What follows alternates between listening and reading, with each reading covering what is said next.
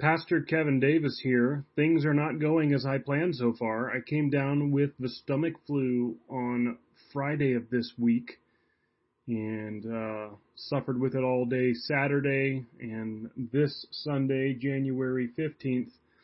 Uh, I'm not going to be preaching again today, and in fact, the folks at Woodland Friends Church will be watching a sermon from April of 2020 uh, I post videos on my personal Facebook profile, and they're going to be watching that. And it's also still on your podcast feed. Uh, it's We Have a King Who Gives Sinners a Chance. So, to produce something relatively new for you, I am once again releasing from the Sermon Vault, and it's actually going to be the sermon right after the last sermon I released. I released a few weeks ago. Uh, Jesus recruits sinners. Uh, this is just the sermon uh, in the text of Mark following right after that piece. So hope to be back next Sunday with a new sermon. All right, we'll see you then. I want you to turn to Mark chapter 3. And as you do, though, I want to ask you, what are we here for? this isn't a very abstract question, but the question more literal rather is what are we all here for as Christians? What are we doing here at Woodland Friends Church? What? What? Praise the Lord. Praising the Lord. To build each other up. To build each other up. Why, why are we in Woodland? See, Acts 17:26 tells us that God determines the places and the times where His people ought to live. So what are we all doing here for? God has us here for a purpose, does He not? Are we here to carry on Quaker traditions and be the Quaker light in this community? Are we here because we're Woodland and we want to see Woodland and all of its idiosyncrasies carry on into the future generations? Are we here to work, to farm, and study our Bibles until Jesus comes back? Are we here to be living images and legacies of the families before us? Maybe for the, the relative newcomers, we hope to have well established roots and be remembered far into the future. What are we here for? The problem today that Jesus faces is really two accounts of people whom he loves closely and dearly they're trying to decide what Jesus is and what his purpose is. Their accusations are nothing new. It's actually accusations that many people still accuse Jesus and his family today of. I want you to invite you to stand in honor of reading the Lord's Word, and please read with me Mark chapter 3, verses 20 through 35. Mark chapter 3. Mark writes, Then he, that is Jesus, went home, and the crowd gathered again so that they could not even eat, they being Jesus and his disciples. And when Jesus' family heard it, they went out to seize him, for they were saying, He is out of his mind. And the scribes who came down from Jerusalem were saying, He is possessed by Beelzebub, and by the prince of demons he casts out the demons. And he called them to him and said to them in parables, How can Satan cast out Satan? If a kingdom is divided against itself, that kingdom cannot stand. And if a house is divided against itself, that house will not be able to stand. And if Satan has risen up against himself and is divided, he cannot stand, but is coming to an end. But no one can enter a strong man's house and plunder his goods unless he first binds the strong man. Then indeed he may plunder his house. Truly, I say to you, all sins will be forgiven the children of man, and whatever blasphemies they utter. But whoever blasphemes against the Holy Spirit never has forgiveness, but is guilty of an eternal sin. For they were saying he has an unclean spirit. And his mother and his brothers came, and standing outside, they sent to him and called him. And a crowd was sitting around Jesus, and they said to him, Your mother and your brothers are outside seeking you. And he answered them, Who are my mother and my brothers? And looking about at those who sat around him, he said, Here are my mother and my brothers. For whoever does the will of God, he is my brother and sister and mother. Let's pray. Heavenly Father, my personal desire is to hear your voice. This is why we gather, is to hear your voice. I pray that you would speak into our hearts. Father, any conditions that we're experiencing right now, we trust that you can speak to that condition. Father, we don't want to be interested in games. We don't want to be interested in anything else except for what you have for us. So speak to us. Father, if we need conviction, you have freedom to do that today. If we need to repent of sin, you have freedom to ask us to today. If we need comfort, we ask for it today. Father, whatever you would wish to say, each and every one of us, you're the only one who can meet every need. So we ask and pray all these things in your holy name. Amen. Amen. Seated. So the scene looks like this. Jesus is being crowded again. A crowded ministry is a love hate type thing. Right? You know, I loved all the people here last week. It was so great to see so many faces, but man, wasn't it hot. Especially with my suit on. and what about the room? A lot of you I know had heart attacks because you had to sit in different pews. It's very hard. Thank you for suffering for Jesus. So you love the people, you love the fact that more people might get to hear about Jesus, more people might become Christians, but you hate the fact that it forces you to reorganize. This was Jesus' conundrum if you're in Mark chapter 3, starting around verse 7. Jesus, like he usually does, withdraws and a great crowd follows. And Jesus, whenever a crowd comes around him, he ends up doing a few things that you can almost predict. He ends up healing people, and then casting out demons, which he also does in this encounter in Mark 3. But the crowd was starting to become so overbearing, almost maybe even hostile, so much that Mark tells us in Mark 3 9, Jesus and his church, they have an escape plan.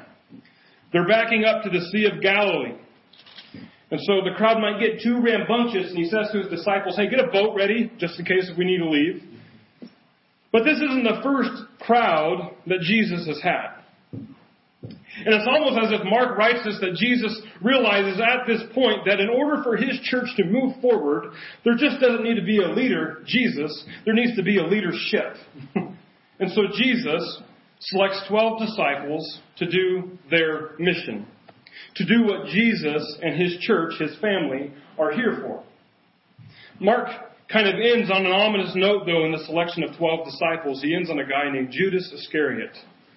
And Mark 3:19 tells us that this man, Judas, would betray Jesus. And so this is where we kind of catch up today. Jesus has been up on a hill away from mobs of crowds. He's chosen 12 people to be apostles and disciples. So we catch up in Mark chapter 3 verse 20. And it says, Then he, that is Jesus, went home and the crowd gathered again so they could not even eat. And so kind of like this idea, even before Jesus called his disciples, the crowd just seems a little overbearing. Jesus and company could not even eat. I mean, I have this picture of doors rattling. People are demanding that Jesus comes out. You know, there's just too many needs out here, Jesus. You know, in the windows, there's just thousands of faces looking in, wondering where Jesus and his disciples are doing. You know, the church needs to be active. There's just too much for you to do. And you have 12 extra staff members now, Jesus. You can meet all of our needs right now. Do your thing. Jesus has got to feel a little burdened. However, things are about to get a little harder for him. Look at what happens next, verse 21. And when his family heard it, they went out to seize Jesus, for they were saying, He's out of his mind. Hmm. Well, let's take this back to the question and ask, what is Jesus here for? Well, for Jesus' family, they think he's lost it. They think he's literally out of his mind. The Greek literally states he has gone berserk. he has lost his senses. Jesus went off into the deep end. Jesus' family makes this assumption by hearing, quote, it. now, what is it? See, commentators look at the progression of Mark and they would probably make the assumption that you and I make. I think it's a, a combination of things.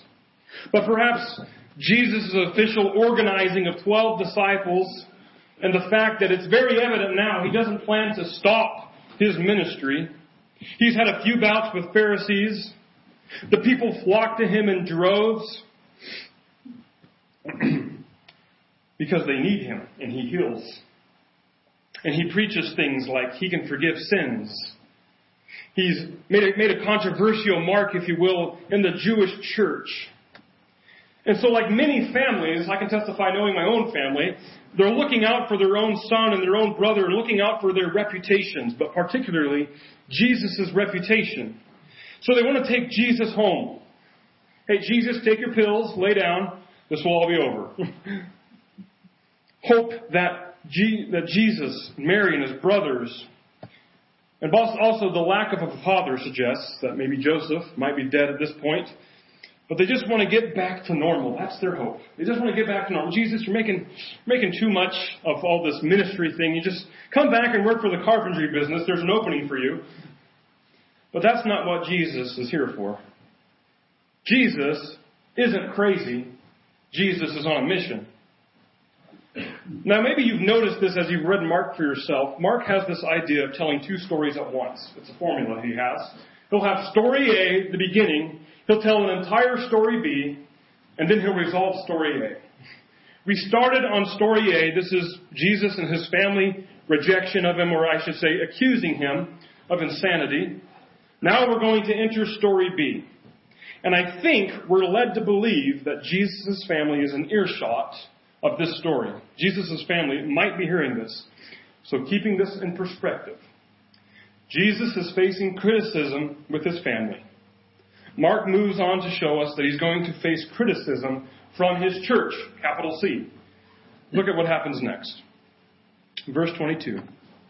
And the scribes who came down from Jerusalem were saying, He is possessed by Beelzebub, and by the prince of demons he casts out the demons. The scribes who came down from Jerusalem. This is a new level of antagonism in the book of Mark. Because we've had Pharisees from time to time take small jabs at Jesus, but these are scribes from Jerusalem. This is like the official top dog high religious authority of the entire church coming down and making judgment on Jesus. The established religion, if you want to call it that. so the official delegation from the establishment of Judaism comes to investigate this man Jesus. And here's what they say. We think you're here to carry out the mission of Satan. Ouch. right? They say, this is what you're here for. They say Beelzebub, and then they clarify, the prince of demons. Now, the only thing that commentators can agree on on who Beelzebub was is that it's hard to figure out precisely what.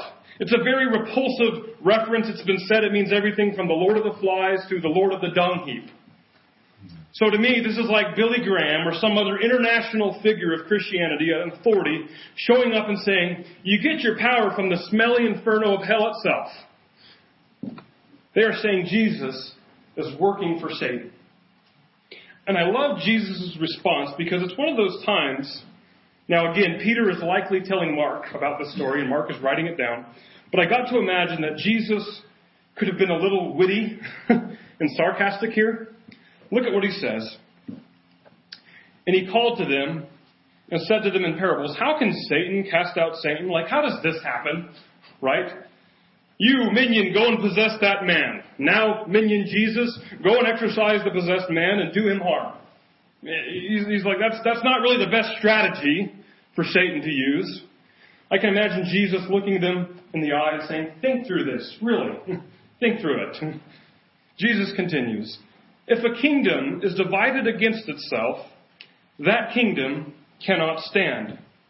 And if a house is divided against itself, that house will not be able to stand. And if Satan has risen up against himself and is divided, he cannot stand, but is coming to an end. This is just evil organization 101. You don't harm your organization if you want it to thrive. Very easy to understand there. Mark, as he writes this, probably have some ideas of chronology, and maybe as the readers of Mark and the hearers of this book of Mark, we might be thinking of, of what the truth is about Jesus and demons, because so far we've, we've seen several times an unclean spirit comes into contact with Jesus. That unclean spirit says, I know who you are. You're the Son of God. And Jesus, he deals with them. He pulls them out. He sends them away to their room. He says, don't tell anybody. So this is actually what Jesus is doing. If you have your Bible in front of you and if you take notes, circle that word house in verse 25, or verse 20, is it 25? Yes. That word, verse word house, what is Jesus using that in reference to? Verse 24 says it's the kingdom of Satan. That's, that's what the house is. Jesus is going to use this same idea of a house being the kingdom of Satan in the next verse. Verse 27. He says, But no one can enter a strong man's house. No one can enter Satan's house and plunder his good unless he first binds the strong man. Then indeed he may plunder his house. Isn't that awesome? Jesus is here to do a B&E. That's a breaking and entering. He says he's here to break into Satan's house. Right? He has bound Satan. Satan has no power over Jesus. Hey, I know we live in a world where we're constantly told of superheroes and supervillains and they're equal and opposite. Let's not forget, God made Satan. Satan is not Jesus' opposite and equal. John, in his gospel account, shows us that Jesus makes this very apparent. John 12:31 says, "Now is the judgment of this world. Now will the ruler of this world be cast out." John 14:30 through 31 says, "I will no longer talk much with you, for the ruler of this world is coming. He has no claim on me, but I do as the Father commanded me, so the world may know that I love the Father." So some of you like to live in this tension. I'm one of them. So I should say some of us like to live in this tension. I feel the attacks of the enemy. I see his attacks on our church universal. Look at ISIS. Look at all the legal battles in America. Hey friends, Jesus wins. Jesus wins. Jesus says he's in Satan's house and Satan is bound up. It reminds me of Revelation 20 where John recites what I believe to be this beautiful picture of what Jesus does at the cross. I know not all of you think that this is indicative of what Jesus does at the cross. Maybe it's a double fulfillment, separate discussion, but just follow John, Revelation chapter 20. And John says, And I then, then I saw an angel coming down from heaven, holding in his hand the key to the bottomless pit and a great chain. And he seized the dragon, that ancient serpent, who is the devil and Satan, and bound him for a thousand years, and threw him into the pit, and shut it and sealed it over him, so that he might not deceive the nations any longer. And so the idea, both here and in the book of Mark, is that Jesus has entered into Satan's house, and he is binding the strong man. As you read throughout Mark, you see a few things that Jesus was tempted in the desert, but he didn't give in. Jesus cannot be possessed by demons. And as for those who are possessed around Jesus, he casts them out. Tells them to shut up. He sends them home with no ice cream. Jesus is in charge. He has the authority, and Satan's authority, his influence is bound, it's hindered. It's not in full force. So this is one of the reasons that Jesus is here for. So let's keep this all in context. The delegation from Jerusalem believes Jesus to be a doer of works, a doer of miracles, casting out demons, of healing people, but they make a grave mistake. They believe that Jesus is here for a mission of Satan and Satan's purposes. And Jesus just explained rather well, no, I'm not in league with Satan. I'm warring against him. He's hindered right now. But then Jesus takes it a step further and he responds to their accusations with very chilling words that still at times chills our ears today. Verse 28. First he says, Truly I say to you, all sins will be forgiven the children of man and whatever blasphemies they utter. Hey, tell you what. Underline those words right there. all sins will be forgiven the children of man. And whatever blasphemies they utter. I want you to rest, first of all, in those words. Can we say together, all sins will be forgiven on three? One, two, three. All sins will be forgiven. I don't know about you, but mercy and grace are probably the hardest concepts for my mind and my faith. Am I really forgiven? Do my sins really no longer condemn me? And Jesus says, yes. All sins are forgiven. It's another reason that Jesus is here for, to forgive sins. Jesus came to forgive sins. But, here is the chilling words. But whoever blasphemes against the Holy Spirit never has forgiveness, but is guilty of an eternal sin. For they were saying he has an unclean spirit. Blaspheme means in this instance to vilify, to speak impiously, to defame, revile, speak evil. So whoever blasphemes against the Holy Spirit never has forgiveness. This is called the unforgivable sin, the unpardonable sin. So we look at verse 28 and 29 and we see, hmm, all sins will be forgiven, but this sin never has forgiveness. What? I want to kind of pull over and park here for a few minutes as we really look at this unforgivable sin. And I want you to see that, that God, Jesus, the God man here, uses the idea of unforgivable or unpardonable, unpardonable unashamedly. There's three U's there. Unashamedly because Jesus Christ is all knowing. And time, in his mind, is of no consideration. Time is of no consideration. The only consideration of time in this unpardonable sin is in verse 29. It's eternal. It's an eternal sin. And I think that's where much of fear comes from with a lot of Christians I talk to. You see, Jesus isn't lording over anyone here a sin that anybody is, is possible of accidentally, involuntarily committing. Nor is it a sin that people could not be forgiven of it if they ask for it. And here's what I mean by that. He's talking about people who reject God to their graves. It's eternal. Three myths I, I click quickly would like to break in your mind. Three myths. First of all, you cannot accidentally commit the unforgivable sin. This is no accident. Just like if you wake up after in an afternoon nap and say, oh darn, it's 5.10, I missed my 5 o'clock appointment. You can't wake up one morning and say, you know, oops, I think I broke the unforgivable sin yesterday. It doesn't happen like that. Secondly, if you are a Christian with a true repentant heart and you love and serve Jesus, have no fear you did not break the unforgivable sin when you were not a Christian. Right? You and I, we love and serve Jesus. We ask Him to be our Savior. There is no way that as you and I study the Bible, that the Holy Spirit is going to say, you know, back in 1992, that spring, you broke the unforgivable sin, you are now going to hell. That doesn't happen. That's not how it works. Bear in mind that Peter professed Christ as his Lord and then denied him three times and was reinstated and was forgiven. Bear in mind that Paul persecuted the church violently, called Christ his enemy before Christ confronted him and converted him. So I don't think we can accidentally break some sin without knowing it. Thirdly, every sin, dear Christian, that you truly seek God's forgiveness for, He grants it. He grants it. Every sin. I don't want this verse to hang over you like God's going to withhold forgiveness from me someday. Now you might say, well, this just sounds directly opposite to what the Bible says. And what I'm saying is that if you're breaking the unpardonable sin in the first place, you will not be seeking any forgiveness for any sin, anyways.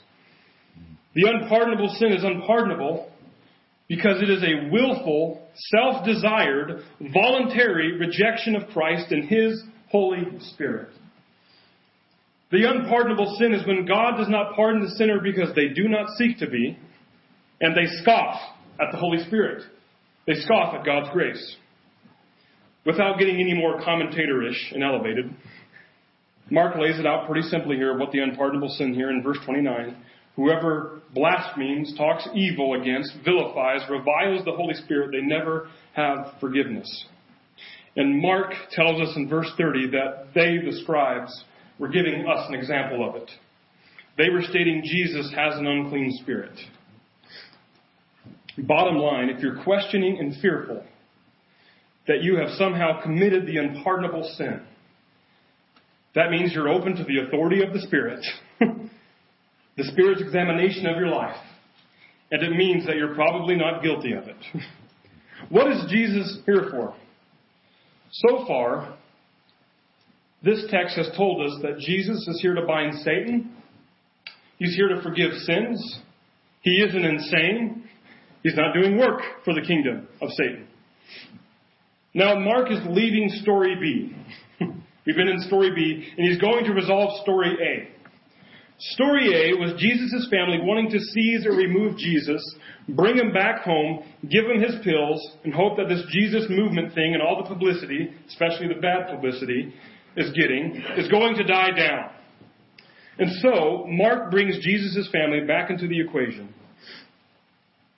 And his mother and his brothers came, and standing outside, they sent to him and called him. And a crowd was sitting around him, and they said to him, Your mother and your brothers are outside seeking you. I'm going to give you two verses, and you're going to realize why I give them to you right after. Hebrews 2:18 says, tells us about Jesus that he himself has suffered when tempted. He is able to help those who are being tempted. Hebrews 4:15 For we do not have a high priest who is unable to sympathize with our weaknesses, but one who is in every respect has been tempted as we are, yet without sin. I want, to, I want you to imagine this day for Jesus. Just this one day. It may have started back in Mark 3 7. This means that a crowd almost ran him and his people into the sea. Jesus was healing people and casting out demons. Having never done that, I don't think I have. I don't know how tiring that might be, but it might be tiring. He organizes Jesus' first church, the twelve disciples. He makes it through the crowds and back to a house to try and eat. The crowds are too overbearing that he can't eat. His parents come and accuse him of being insane. The church authorities come and accuse him of being in league with Satan. And now his parents are sending messengers to Jesus because Jesus is likely in a house right now still teaching. and his parents really want to get him home now. I imagine it's because that maybe his family were within earshot of the church official leadership condemning him. And the fact that Jesus basically just told them, You're going to hell. Your words to me are unforgivable. Trust me, Jesus didn't say that lightly. In fact, uh, Ezekiel 18 and Ezekiel 33 both tell us, prophesies that God takes no pleasure in the death of the wicked. Instead, it is God's desire for them to turn from their ways and live. Jesus did not tell these scribes about an unpardonable sin out of pride, arrogance, or indignation. But I'm sure with, with complete sorrow that the key leaders of God's holy church are so blind to who Jesus is. So here's his mother and his brothers, as we know earlier, chapter verse 21, that they're here to take Jesus home. You think Jesus was tempted? He's had a long day. He has to he has to be a marked man by now. The church, you know, telling official scribes that their sins are unforgivable probably kind of gives you a reputation. Do you think Jesus was tempted here? To get away from the crowds, to get away from the spotlight, to get away from the proverbial boxing ring with the Pharisees. But what is Jesus here for? Jesus is not here for mother or his brothers. He's not here for the condemnation of Jewish leaders. He's about to explain why he's here for. It says, and he answered them, those who came to tell him that his mother and brothers are here. He answered them, who are my mothers, excuse me, who are my mother and my brothers? And looking about at those who sat around him, he said, Here are my mother and my brothers, for whoever does the will of God, he is my brother and sister and mother. Did you catch that? Whoever does the will of God, whoever does the will of God is his brother, is his sister, is his mother. Did you notice an absent family member there? It just looks absent, but Jesus doesn't say anybody could be his father, but he names who his father is. Verse 35, that's God. God is his father. John 5:19 records, Jesus said to them, "Truly, truly I say to you, the Son can do nothing of his own accord, but only what he sees the Father doing. For whatever the Father does, that the Son does likewise." Jesus is saying that his mission is to bring others into the family of God. His mission is to, to do the will of God. And those who do the will of God likewise are part of Jesus' family. And so is Jesus hating on his immediate family, Mary and his brothers? How about this verse, Luke 14, verse 26? If anyone comes to me and does not hate his own father and mother and wife and children and brothers and sisters, yes, even his own life, he cannot be my disciple. What is Jesus saying here? Jesus who says, love your neighbor as yourself. Or the two greatest commandments, love God and love people. He's not being schizophrenic when he says hate family. What he is saying is that you and I are part of a family, and that spiritual family is connected by faith and doing the will of God in our lives, ought to be more tangible, more strengthening, more real than that of blood relations. Friends, trust me, it had to have broken Jesus' heart. Because at this point in his life, it seems Mary and his brothers just didn't quite get it. Sure, uh, Mary and I'm guessing she and Joseph may have shared the story of Jesus with their children and their other siblings, how Jesus was born, the miracles surrounding that, but, but Jesus, going about healing people, casting out demons, preaching that he, Jesus, can forgive sins, disagreeing with Pharisees, telling scribes from Jerusalem that they're going to hell. I mean, this is like a wild bull. Or a lion, to use a biblical reference. And the beautiful thing is, is that Jesus' family eventually will get it. They'll eventually join the spiritual family of God, so there is hope. You know, we have two books in the Bible from Jesus' brothers, James and Jude. We see at the end of Jesus' life and in the book of Acts that Mary is worshiping her son. So they all eventually get it. The big picture today, Jesus' personal family had ideas for Jesus. They were accusing him of insanity. But I also think it was to tempt Jesus with comfort. Bring him home, forget the mission, forget why he's here for. Jesus' church, the Jews, they wanted to divert Jesus off his mission by accusing him of dark spirituality.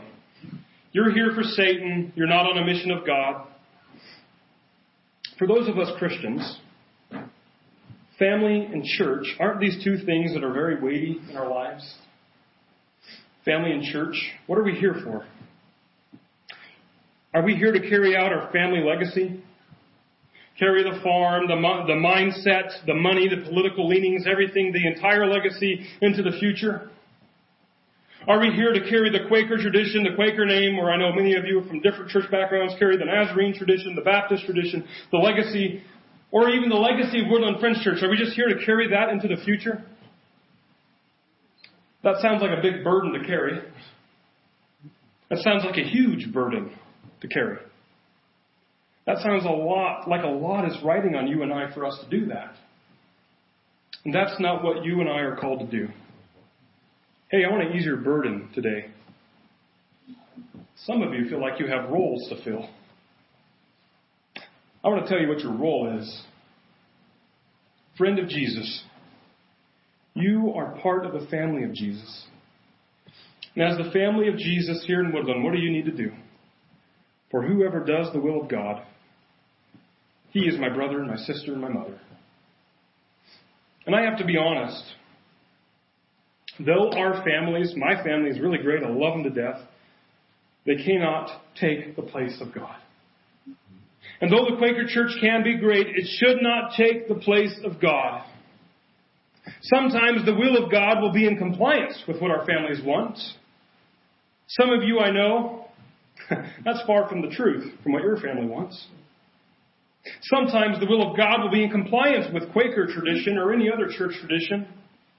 But I want you to encourage today, encourage you today. If what God's will is somehow a, a hindrance or in conflict with a legacy you feel you need to fulfill, with the church you serve, the family you have, I'm urging you to choose God's will. Why? Because God loves conflict? No. Because God made you for a reason and a purpose. And when you fulfill that reason or that purpose, you will be satisfied and nothing else will satisfy you. Now, I need to be careful. I'm not saying chase your dreams and follow your heart. Jeremiah 17:9 tells us that the heart is deceitful above all things and desperately sick. Who can understand it? It's not a very good reference. So this isn't, hey, you know, Kevin, I've been wanting to buy that Mercedes. Man, that was a God-inspired dream. And now Kevin wants me to pursue that dream. No. I'm saying pursue the will of God whenever it's convenient, whenever it's inconvenient. When it does well or when it hurts. Why? Because you're part of the family of God, and that's what a family member of God does. And friends, trust me, I know this, being a pastor, I really know this. It's so nice when you're not living up to the expectations or the desires of those around you, but for the will of God. Isn't that liberating? You don't have to do what your parents wanted you to do all your life. You don't have to be who your family really wants you to be. You don't need to conform to the established church or what your pastor says to conform you. Yes, this is your pastor saying, hey, sometimes I'm an idiot and I ask you to do things that maybe aren't in line with God's will. So search the scriptures and pray and see what God says. Because whoever does the will of God, he is my brother, my sister, or my mother. Doesn't that make it easy? Just do the will of God. Just follow Jesus. Just listen to Jesus. Just lean on Jesus. Do what Jesus does. And if it ticks off somebody, you're part of the family of God. And sometimes the people who will, who you tick off may be like Mary and Jesus' brothers. They'll come around. And other times, they might be like the scribes and they won't. And that's sad. But it's okay because your place is not with the scribes. Your identity doesn't find its security in what other people think. Your identity is a child of God. I want you to start saying this prayer this week. It's very simple. Father, help me to do your will. Isn't that simple? You can start by praying it right now. Heavenly Father, we you catch up in the book of Mark and see that you, man, you had to have had a bad day. That just doesn't say it right there. Lord Jesus, you had to have a terrible day. But Father, we read the end of this, at least what we get at the end of this day, found in Mark, very comforting words. That whoever does the will of the Father is part of the family of Christ. So, Father, I just pray today, help me to do your will. Father, I, just want to ask for your forgiveness because sometimes I, I know I live up to the expectations, the desires of those around me. Whether they please you or not, I just assume that that's who I need to be. Father, I need to be your child. And I need to do your will. So, Father, I pray for all of those of us in here today. If any of us are experiencing struggle and tension, feeling like we need to live up to this, live up to that, live up to what my parents, my my siblings, my son and daughter, my uncles or aunts, whoever. Father, release them and liberate them today and say, just, just do my will. Just do what I ask you to do. Father, I pray that by your power of the Holy Spirit, by the sins that we have been forgiven of, both sins before, the sins we have committed, the sins we will commit, you have forgiven us all of it. And you liberate us to move forward doing your will. Would you help us to do that? Help us to abide by you. We thank you. We ask and pray all these things in Jesus' name. Amen. Amen.